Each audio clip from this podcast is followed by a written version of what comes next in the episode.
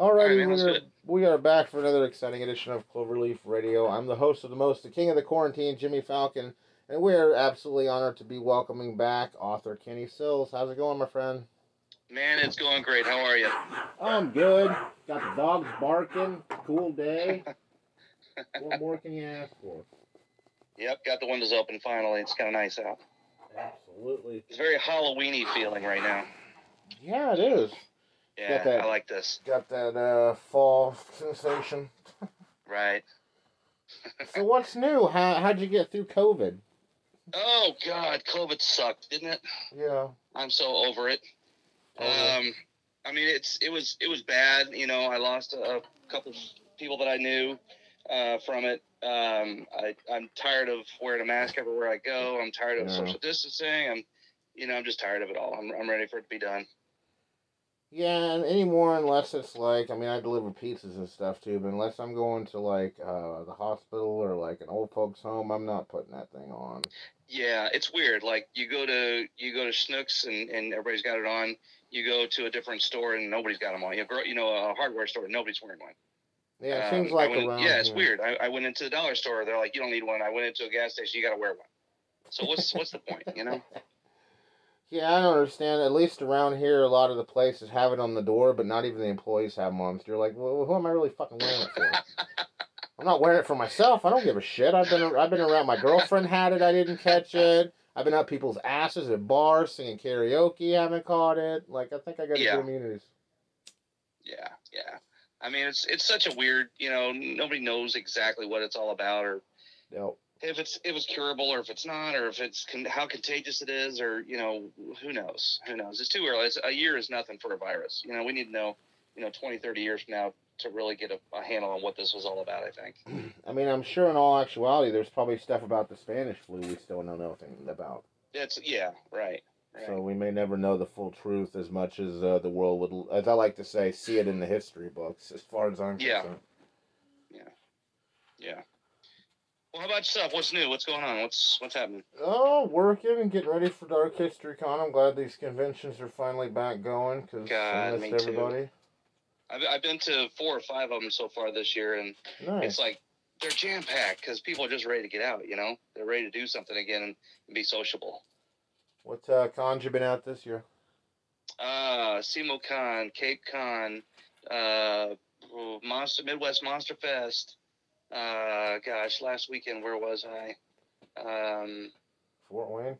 Oh, oh, uh, De- Dead Con last weekend. Um, I've got uh, Dark History this weekend. I got a, a book signing down at my old uh, my old alma mater, so uh, Southeast Missouri State University Nice. on October 30th. Uh, that's gonna be kind of cool. And then I'm kind of giving it a break for a month or two. Busy man. I tell you, yeah, yeah, this new book's got me hopping. So what made you uh, get around to writing a sequel? I mean, uh, getting any book out isn't easy, and then deciding to write a sequel can't be any easier. Yeah, yeah, for sure. Um, yeah, my, my first book, uh, Tattoo, A Beautiful Sin, took me about 12 years to write. Wow. which is quite a long time. You know. I've, I've never written any but anything before. I, did, I wasn't even sure if I was going to publish it or anything, but it took me 12 years. Uh, I go and I sit down and I, I go to sell it, and then people come back like, "When's the next one?" I'm like, uh, "It took me 12 years to do that one. I mean, I wasn't planning on doing another." one. Call me in Uh, but- fifteen. What's that? like call me in fifteen. Yeah, exactly. Yeah. So, so yeah. I mean, uh, there was more to the story in my head, and so I decided that I was going to uh, go ahead and put it down. And in actuality, it's a prequel to Okay. the first book. Uh, in the first book, they they talk about the uh, the Soul Reaper who uh, who was in Cape Girardeau back in the uh, late '80s, and uh, that's what this second book is all about. So is it based in fact? Uh, no, well, Oh. yes and no, yes and no. Not not the horror, you know, ridiculous, scary stuff. I was like, but, that uh, straight a up sounds like something I could have read. in college are in there. That sounded like a case I felt like I could have watched a documentary on. Like, yeah, totally Cape Girardeau Strangler. Yeah, totally. yeah, but yeah, there's there's a lot of me in it. Um, but none of none of the, the, the gore horror horror stuff, you know, all that. But, but there's a lot of fun things that I did in college that are in there. Nice. Well, that's got to be cool mixing fact and fiction together in a story and bringing it all into one piece. It is. It is. You know, it's funny. I was at uh, uh, DeadCon this past weekend, and I was telling this guy about my book. He goes, "Oh my god!" He says, "I was a uh, PO in in a, in in a, the joint basically," and he said we had a guy that cut tattoos off people and and, and ate them. Oh my said, Holy god. cow, dude! He goes, "So that story right there isn't really far from you know that's not really that much fiction. That stuff really happens." Oh, jeez. so who knows? I didn't write it because of that, but there's people out there, you know, there's crazies out there that are doing that stuff. Yeah, totally. It sounds like some Ed Gein did back in the day. I mean, you could believe it. Yeah, yeah, yeah, exactly. So I'm guessing since you did this and you go to Dark History Con, you have some sort of like for serial killers and true crime horror. I wouldn't say, yeah, uh, true crime horror. Yeah, I, I wouldn't say. Uh, gosh, I don't want to say that it's it's great that somebody did all that Oh, stuff. right. And, I, you know, I don't like it, but uh, it's it's fascinating. It's intriguing. You know, and it's it's uh, it's cool to be on the other side of it and reading it and being safe. Kind of like when you go to a horror movie. You know, Right. you're watching it, you're scared, but you're safe. It's that kind of thing. You know. It's like you want to watch a Ted Bundy documentary, not meet him for coffee. Exactly. Yeah, and I wish there was no such thing as a Ted Bundy or anybody like that, you know. But since there are, you know, it's, it's interesting to see how they're how they tick, you know. yeah, I mean, I don't. I, I'm kind of glad there is because I'm kind of a weird, messed up guy, but I've not done anything as weird as any of those dudes, so it makes me feel more human. there you go.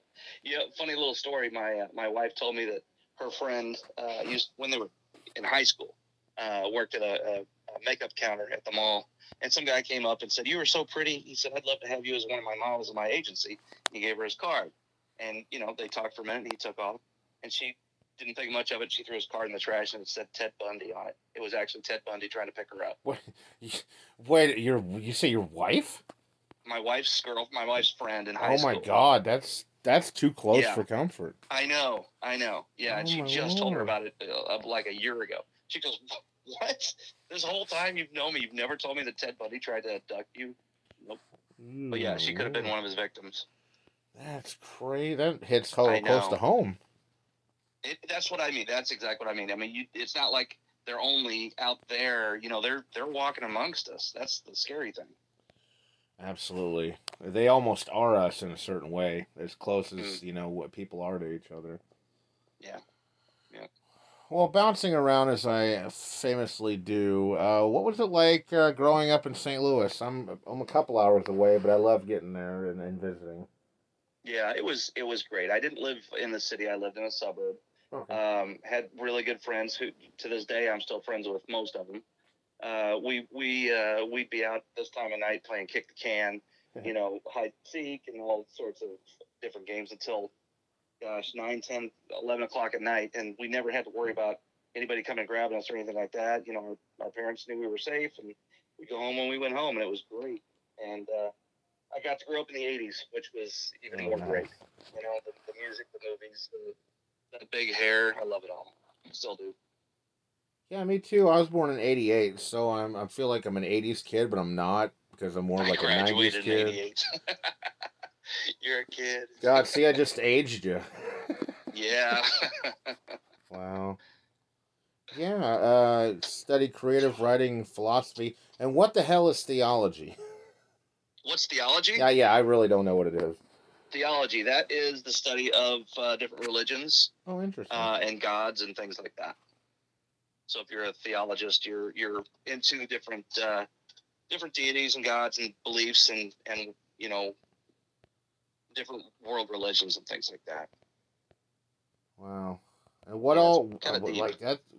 I almost said, "What all did you learn?" But what what kind of things do you learn, or what did you come away from uh, when ta- after taking that? Uh, that this whole world is is so much different from continent to continent, country to country.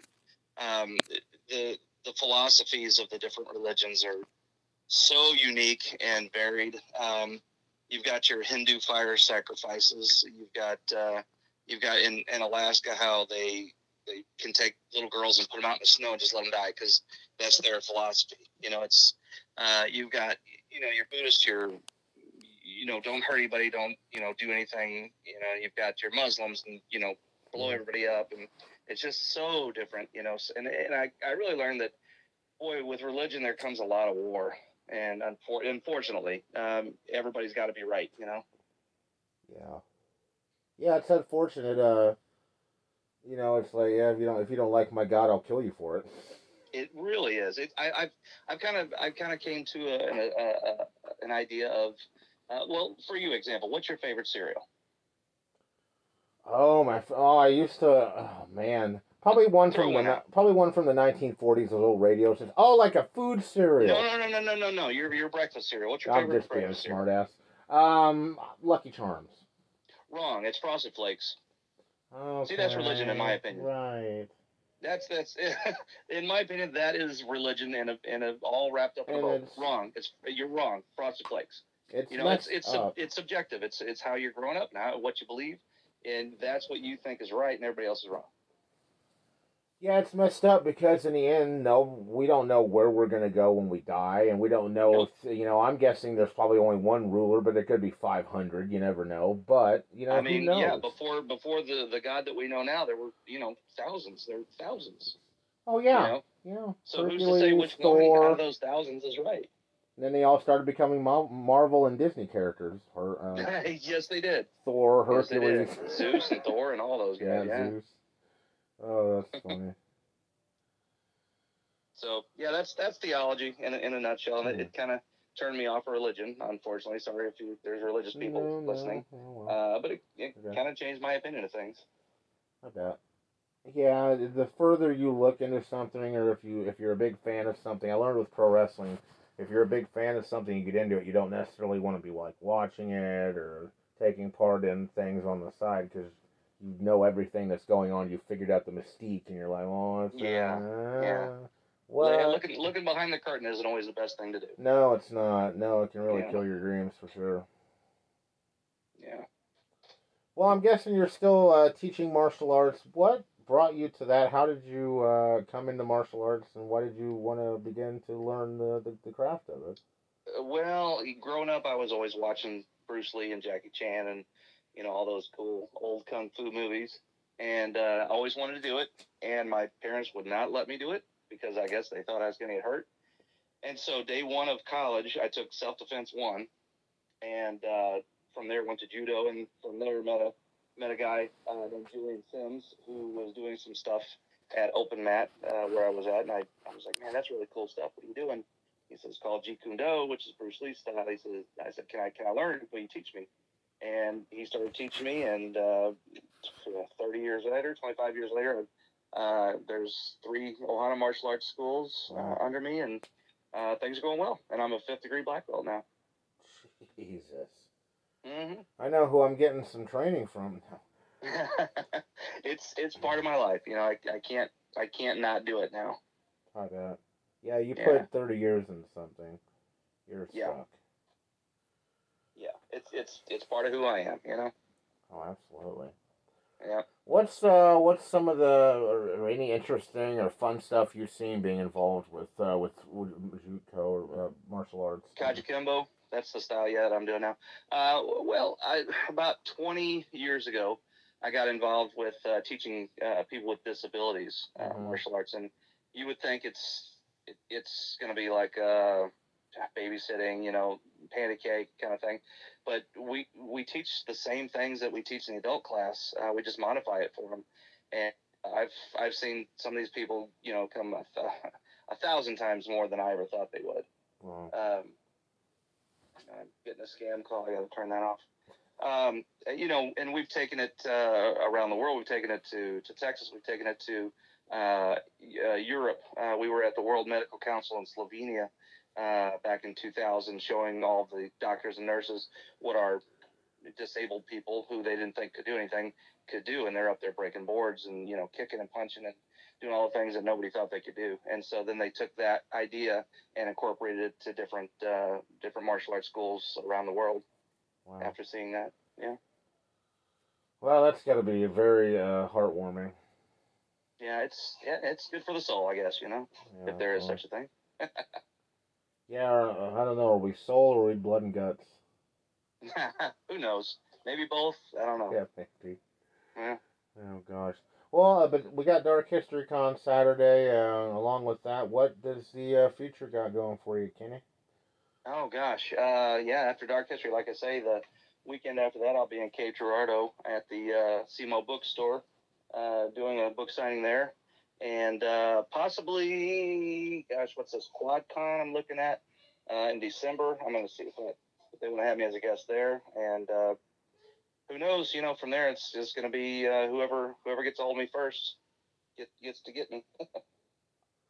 Oh, absolutely. Well, I'm looking forward to seeing on uh, seeing you on Saturday. And before we go, where can everybody pick up your Tattoo of Beautiful Sin or uh, the prequel?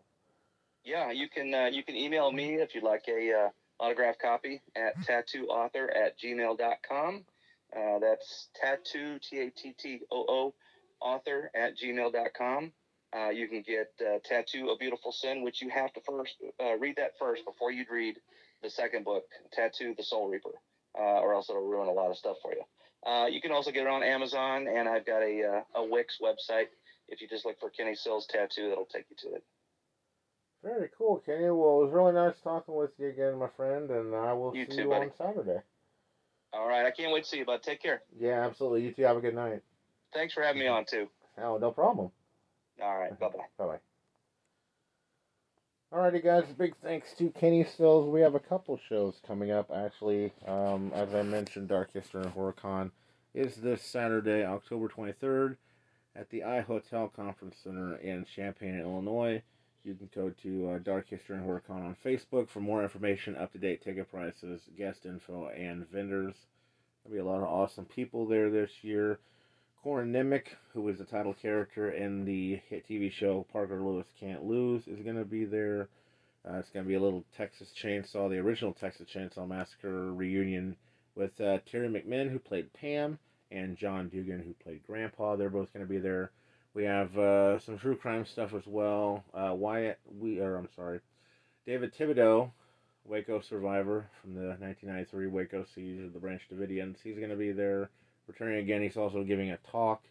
Uh, we spoke to him on the show. He was actually the last show we did a couple days ago. It's always nice talking to David. It's gonna be great to see him again. Uh, Wyatt Weed, who I accidentally almost mentioned before, uh, he's an actor and uh, filmmaker as well. He has been on Star Trek, uh, Star Trek, Star Trek. Uh, also played one of the Boar Predators in Predator Two. Uh, filmmaker John Borowski is gonna be there. Um, Bishop's actor Bishop Stevens is gonna be there. Man, it's just it's crazy. I'm trying to think of everybody, um, but it's gonna be an awesome time. I think you guys should join us because it will be worth it. Um, the next show for Cloverleaf is gonna be this Sunday, October 24th. We are welcoming author Dacre Stoker, and of course, the Stoker name sound, may sound familiar. Sounds familiar to me because I achieved Stoker's Wintergreen, but that's not the Stoker I'm talking about. Of course, I'm talking about Bram Stoker, the creator, the writer of Dracula. And uh, Stoker is Bram's great grandnephew and an author as well. He's continued the Dracula legacy. It's to be really nice talking to him. I always like these. Uh, I call them celebrities, the next generation, but these interviews with uh, family members of the famed and uh, infamous. So it's gonna be nice talking to him.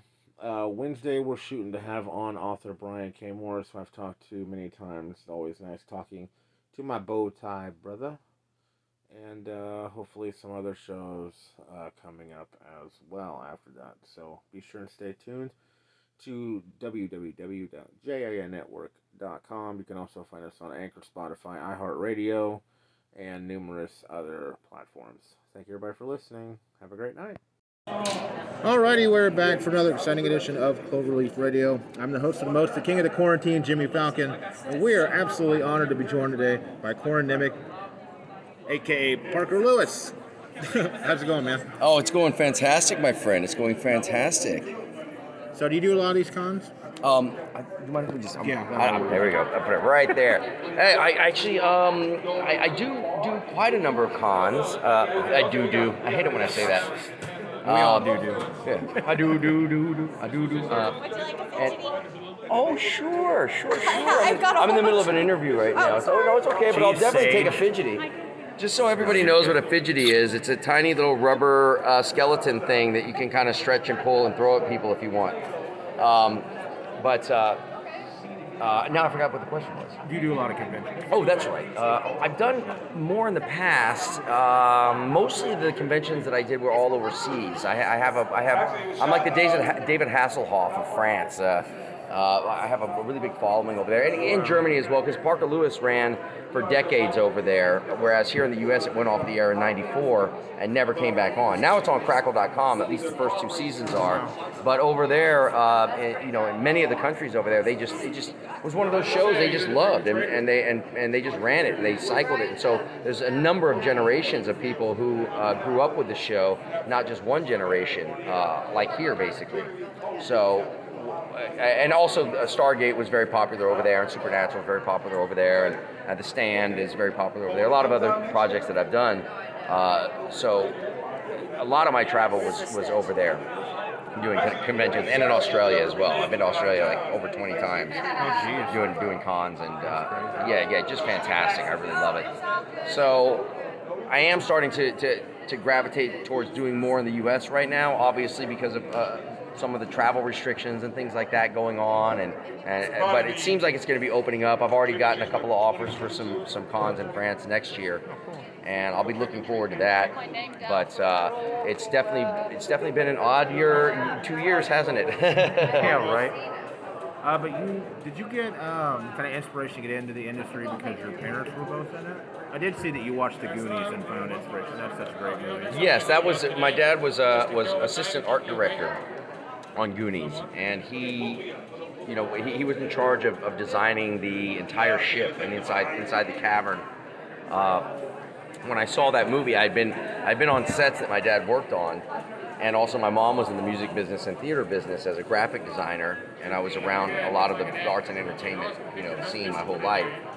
When I saw Goonies and I saw how much fun those kids were having, I, I knew how they made films, and I and I understood the process, and I just thought that's totally for me. And I was only like 10 years old, or you know, I think I was 10 or 11 when that movie came out, and I started. I, I got into an acting class. Uh, uh, pretty much within within less than a year of that movie coming out, I, I got into an acting class uh, out in Los Angeles called Center Stage LA. A gentleman named Kevin McDermott was the uh, is the uh, uh, the artistic director of this of that class, and it turned out to be one of the more reputable, if not the most reputable, children's acting groups in Los Angeles.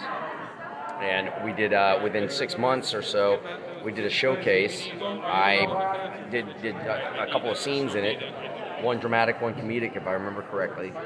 Um, and met with a bunch of ma- managers and agents after we did the, the showcase, signed with an agent within uh, the next couple of days, and started auditioning uh, the following week. And, and I got the, the very first audition I went on was for a Suzuki motorcycle commercial, which oddly enough somebody just found it online recently, which is really strange because I, I hadn't seen it since the 80s. And uh, I got the job. It was like my first audition, got the job, and was working. I was like, this is crazy, you know. And, and then I got I got the movie um, Tucker, the Man in His Dream, shortly after that. I think I think one of the other the next jobs I got before even Tucker, I think, or it might have been after Tucker, but I think it was before, was was with uh, Ernie Reyes Jr. on Sidekicks with Gil Gerard, and uh, Ernie and I have remained friends our entire lives. Uh, we ended up going to high school together, oddly enough. Uh, but that said, it, it was when I did the Francis Coppola film, playing Jeff Bridges' son, one of his one of his sons. Christian Slater played the older brother, and uh, there was then there, there was a, a, a, young, young, almost a baby uh, that was uh, in it. An- Anders Johnson, I think was his name. I can't recall. Uh, and Nina Siemaszko played my my uh, my sister in it. She was great, but uh, that that really is what is what gave me some credibility in the in the film and television world at that point was was being cast by Francis Coppola. So after that, I was auditioning for much bigger and, and better projects, and, and then did I know my first name is Steven. Actually, before I did I know my, I know my first name is Steven. If I'm yeah no no I did I know my first name is Steven, and then right after that I did uh, What's Alan Watching with Eddie Murphy. Oh wow. Uh, but before I knew my first name is Steven, I did the last the last season of uh, Webster, uh, playing Nikki Papadopoulos, uh, the live-in cousin. I, I, my- my parents uh, had moved away to go help uh, natives in Africa learn how to grow potatoes. I mean, I, I, who, know, who knows who writes this crap? for the 80s. I mean, just who writes this crap, right? but it was, it, you know, uh, Emmanuel Lewis, who played Webster, was absolutely fantastic. We, we got along great. But Mam and George, they were a nightmare. They were an absolute nightmare. Uh, I won't even say their real names. But that that's uh, that that all of that led up to doing. I know my first name is Steven. Got got an Emmy nomination for that. Did uh, What's Alan Watching, which which uh, got me the the job on Parker Lewis because uh, the the creator of Parker Lewis, uh, Clyde Phillips and Lon Diamond were at CBS at the time, and they were creating Parker Lewis for CBS around the same time I was doing What's Alan Watching. So when they saw What's Alan Watching, they they were like, oh, this is the guy for for the job. So when they when they uh, when they got turned down for Parker Lewis by CBS, the rights to the to it re, went, went, you know, reverted back to them, and they went and sold it to Fox. So when Fox picked it up, fortunately for me, I had done enough work at that point to be, you know, spicy enough for the network for them to go, oh yeah, totally. We'll, we'll, we'll you know, we, we won't argue casting him as that as that role. And then what a great cast uh, on the side of that. Uh, you know, everybody else in the show was fantastic. But uh, and then from there, obviously Parker Lewis just, just you know that, that launched me into a whole other stratosphere. Uh, but during the time I was doing Parker Lewis, every hiatus I would do like a dramatic movie of the week. Uh, you know, so so that people understood that I was a dramatic actor as well. That was very important to me. Yeah, I didn't want to be typecast at all. And I think that also uh, one of the things that's helped me to, to survive going from child actor to adult actor is the fact that that uh, I wasn't uh, I wasn't unwilling to audition, even though you know. And it really boiled down to I, I, I had an ego experience when I was in, you know on Parker Lewis auditioning for something near the tail end of the show. Uh, before it got canceled, and, I, and there was a, it was a big job, and it would have it would have skyrocketed me into a, into a really big, you know, film career, and my ego got in the way, and I and I, and I didn't want to pre-audition. I wanted to audition just for the producers, and I really shot myself in the foot by uh, by rubbing the casting director the wrong way. So, uh, you know, fortunately for me, uh, I, I was able to recognize very quickly my mistake, and from that point on, I was like, I'll audition for anything. You know what I mean? Yeah. Uh, um, and, and with no with no qualms about it. Like whatever. You want me to pre-read? You want me to do this? You want me to do that? I was like, I, I immediately understood very quickly. Don't don't bring your ego into the room with you when you're doing this kind of shit. And not only that, drop the ego anyway. The ego has no place, you know, in life, really. Uh, it, it, it serves a subtle purpose, but not much more than that. So from then on, I, I was I was not worried about auditioning, and that that really helped me to continue uh, working consistently.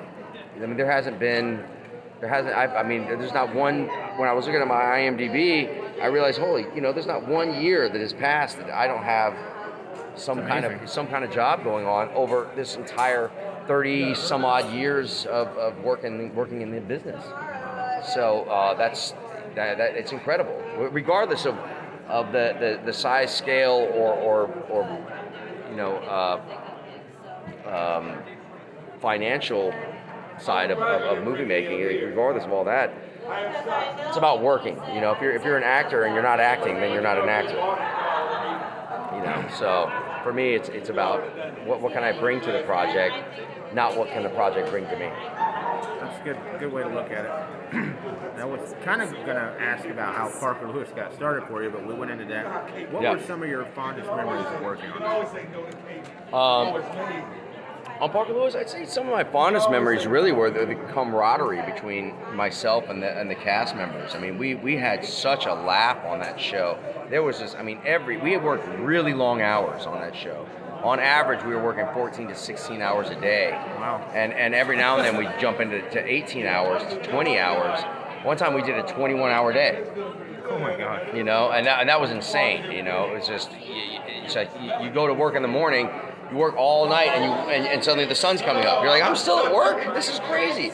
But we all got along so well, and we all had such you know, it was such a a, really loose, uh, uh, artistic vibe on set that we just had a hoot. I mean, we were just constantly, you know, laughing between scenes and, and having a good time. It was very well produced. Uh, the the, uh, uh, the the crew was incredible, you know, and it was nonstop. It was just a, a fantastic time. And by the way, we don't have to let anybody know what, what shirt you're wearing, but I love your shirt. I'm like, I don't even remember. goodness. Um, you also did a movie that I haven't seen in years called Operation Dumbo. yeah, man. I, What was that it like working on that? That was a great movie. Well, first of all, I'm, I'm working with Ray Liotta, Danny Glover, and Denis Leary. Oh yeah. And that's just and Dougie Doug was on that as well. Uh, Dougie Doug was a great guy. We got along really well. He was so funny. I mean, he was such a he was such a such a smart dude too. Really, such a sharp guy. Everybody was, but Denis Leary. I mean, what a piece of work. You can't get you can't get a bigger piece of work than that. You take Denis Leary, and you put him in a third world country. I just I just set him let, let him loose. Every day was a was a stand up comedy routine. Every single day, eh, you know, actually every morning in the in the makeup trailer, he would go into a diatribe about something that that, that, that he saw that was all messed up or whatever. I mean, there was constantly motorcycle wrecks in, in Thailand because you know pe- people drive like crazy over there, and, uh, and and and I mean I can't I can't tell you how many wrecks we saw like really really bad wrecks like you know and you'd just be walking on the street and suddenly bah, and there's bodies flying everywhere you're like oh my god.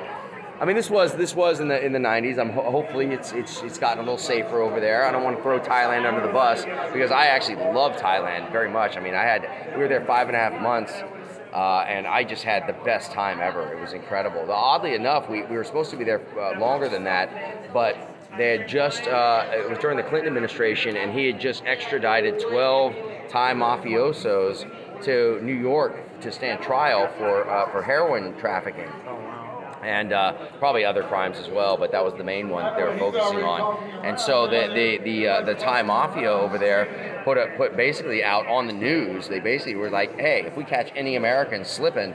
We're gonna kidnap them and we're gonna hold them hostage until we get our, our, our, our guys back. Oh my lord. And so, uh, in fact, at the at the uh, at the um, uh, production office, they received a fax from an unknown number that said, "We'll, we'll, we'll kidnap your cast." I swear to God. That's crazy. And so they just they literally within one week they packed everything up, and we went to Florida, and we finished the last week that we were supposed to shoot in Thailand in Florida Oh uh, which wasn't a lot of, of stuff. I mean, like I said, we'd been there for you know five and a half months, so we shot almost the entire film.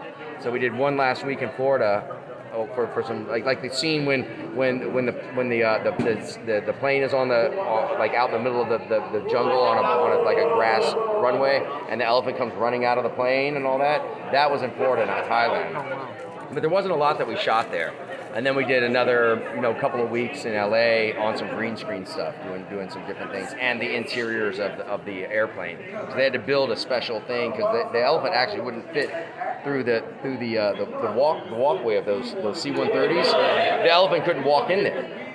You know, it was it was too small. The opening was too small. Wow. yeah. So they had so uh, all the all the interior uh, airplane scenes with the elephant had to be shot on a soundstage uh, in Los Angeles. Uh, but but uh, so that was it was very you know it was just incredible film. I mean, I just had such a magical time. Sorry. No, go ahead. Go, no, keep going. I didn't mean to interrupt. No, no, no, no, no interruption. We're doing I business got, I got right now. here. This is the kind of thing you don't expect when you're doing interviews. Is the promoter to come up and be like, "Give me the money you owe me, bitch." Where do you go? Uh, total is 280. Oh. Delete that part. Be back behind a minute. no worries. All right. But anyway, um, what's the future hold for you? That's where I always end up. Well, I just finished a film, uh, uh, a couple of films actually, uh, but I just finished one that I'm really excited about, directed by uh, a, a good friend of mine, Braun Theron, and uh, eh, no relation to Charlize. But uh, he uh, called Half Dead Fred. He's a writer director. Me and him have known each other for for quite a long time now. And we've done some other stuff. We did a, a web series called Heat of the Beat. Uh, that was a, I, I was kind of the comedic interlude on that, with uh, with also with a with a great actor uh, Jordan Michael, Jordan C. Michael, fantastic actor, and he he, uh, he also was on uh, Half Dead Fred with me. Half Dead Fred is about a, a, de- a detective who can talk to the dead, so he's like a medium detective, and, but he solves crimes as well. So he like he goes into haunted places to solve crimes that are happening in present time and, to, and, and, and, and tries to, to, to contact the dead to find out information about what happened to these other people and stuff, you know. So it's a, it's a really great, well written piece. It's it's uh, it's kind of a film noir type of deal, but it's got a lot of humor to it as well. You know, very a very well laced humor and, and an impactful emotional side to it. It's, it's going to be a roller coaster ride for people. Um, uh, I hope to come here to Dark History HorrorCon next year if we can get it finished in time. It'd be a great place to do a screening of it. I know we're going to do the premiere of it in, in Flint, Michigan, where we shot most of the film. But uh, You didn't drink the water, did you? uh, I did actually. I did. Yeah, yeah, yeah. It's, it's fine now. The water's fine in Flint. Just so everybody knows, the water is fine in Flint, Michigan. Uh, and, and, and it's a it's a great town too. I have to say. They, we- we worked with uh, Joe Scapani, who runs. He he he kind of was like a co-producer on ground in Flint, and also runs. Uh, he's he, he runs. Uh, the, the Flint Public Arts Project, which which brings graffiti artists from all over the world to do huge murals on the side of buildings and stuff down there, and and that's how uh, that's how Braun knows him is because me and me and Braun know each other because we're both graffiti artists. I've been doing graffiti art since I was 10 years old, and I do you know a lot of mural work and stuff like that, and uh, and and that's how we met. And I realized, oh, this guy's also working in the film business, and I am too. And so we, we've done a, a number of different kind of things together over the years. But uh, but this is the most impactful uh, project that we've worked on. Half Dead Fred. Everybody, look out for it. Follow a Half Dead Fred. Look it up on everything you can look it up on. Facebook, Twitter, Instagram. I think that's all there is. But uh, anyhow, uh, and then I'm supposed to leave in early December. I'm supposed to go down to Mexico to shoot a film about uh, a serial killer, playing a serial killer. Not not a real. It's just a, a, a fake story. It's not not based on anybody in real life, but it's with the same company called Toric Films that I just did a movie called Day Labor with uh, la, la, last year. Yeah, last year and it's uh, Day Labor is a really dark, dark movie uh, about uh, the border and some some crazy, you know, like rednecks that live that live uh, on a border property, and they basically like kidnap people who sneak across the border. They kidnap them and then they hunt them and give them a chance to get back across the border before they, if they catch them, they kill them, or they can get back across the border and live. And uh, but they but they accidentally uh, kidnap a, an ex-military dude who, who's just who's just working day labor work with, with other immigrants who are coming across the border, and uh, and so he gets gets wrapped up in it by accident. But he's an ex like Marine, so he like he, so he like brings it and like takes it to the family. And, uh, and ends up, you know, getting getting the revenge or whatever. So it's, it's going to be a very, uh, you know, controversial movie, I would say, in, in some respects. Uh, uh, my, my, my main focus on it was to, to was to do my best to not to not make it uh, a, a, racially driven kind of piece with my character or anything like that, as much as it was more about their like the character's point of view and everything. But you know, that, that, it's a touchy topic, obviously, and I think that, that, that the film itself will probably end up doing well because of that. Uh, but the but the company uh, the, the company that Toric Films, the company that, that produced it, they're great guys. I just did a, a, another smaller part in a film that I co-wrote with a director Brian Skiba, uh, who did Rottentail with me, and a, bu- I've done about five or six films with Brian Skiba, but Rottentail is one that, that the fans out there might really like if they can find it, where it's a it's a horror comedy. Uh, I play a scientist who gets bitten by a mutated rabbit in a lab and slowly transforms into a half man, half bunny Oh my god. and then goes back to his hometown of Easter Falls and seeks revenge on all the bullies that he had in high school. Uh, it's great. It's, it's it's a classic, and it's done in the vein. It's, it's supposed to take place in the '80s, you know the you know the time period, and it's done like in the classic kind of '80s horror slasher movie thing. So it doesn't take itself too seriously at all. Uh, and I, I mean, I just had an absolute blast on it. So, uh, there, you know, there's an incestuous circle in there, you know, with all with all the relationships. Most of the films that I've done in the last gosh, 15, 20 years practically, or, or the majority of them are, are through my own personal relationships that I've, I've, I've, I've, I've made by doing different, you know, smaller films and getting to know the producers and all of that. Um, Very cool. Yeah. Well, I mean, you played Richard Speck, and you played Ted Bundy, so you have that serial killer experience, so to say, in the films. Yeah, for sure. Uh, absolutely. And, and I do like playing those darker roles. Uh, so I think that uh, I think it'll go over really well. It's so strange being at a horror convention, some of the things you see that pass by you. Right. I'll pick them over and say hi Oh, your- hi, at your yeah. table. Yeah, yeah, I'm, I'm right in the middle of an interview. If you give me one second. No, you're fine. Don't worry about it. Yeah, yeah, yeah. Well, wrapping Someone wrapping with up, as nice uh, um, fingernails as that, they can get away with anything. right. Uh, wrapping up, where can anybody find you if they have like a convention or a movie project? I would say just go, just go to. I, I'm- I'm really only active on Twitter and Instagram at this point. I, I don't do Facebook. Uh, I do have a Facebook out there, but it's sort of like it's like that that lost island that you don't that nobody can find. Uh, but Instagram and Twitter are the exact same address. It's the letter I, the letter M, so I am or I'm or instant message. Like that's how. I, and then Okay. then my name Corin Nemec, C O R I N N E M E C. So I am Corin Nemec on both of those. Uh, the same address makes it a little easier for people to, to, to find me, and uh, and from there, you know, uh, we can uh, we, we can create the future. Very cool, Cornell. I hope to see you next year. Yeah, buddy, You know, things that'd be keep great. going. That'd be great. they are. yeah, yeah, man, that'd be great. And uh, thanks so much for joining me. You bet, my brother. Appreciate it. Yeah, thank you. And God bless you all.